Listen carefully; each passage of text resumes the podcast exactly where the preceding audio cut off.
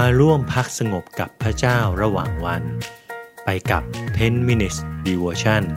ในซีรีส์ Reconnect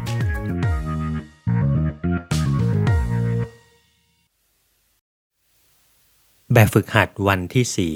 4 การอธิษฐานคร่ำควรของเยเรมีส่วนที่หนึ่งเยเรมีได้รับการกล่าวขานว่าเป็นผู้เผยพระชนะเจ้าน้ำตาครับ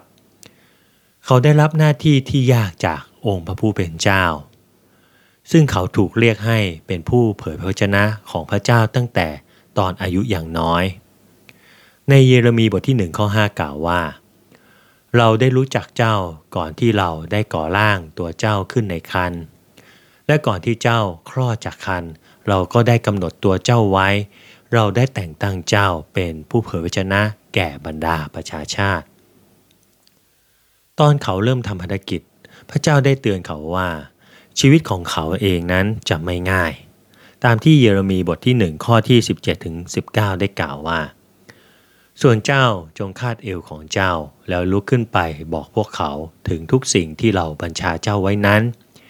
อย่าตกใจกลัวพวกเขา มิฉะนั้นเราจะทำให้เจ้าตกใจกลัวต่อหน้าพวกเขา ส่วนเรานี่แน่วันนี้เราทำให้เจ้าเป็นเมือง ที่มีป้อมเป็นเสาเหล็ก และเป็นกำแพงทองสำริด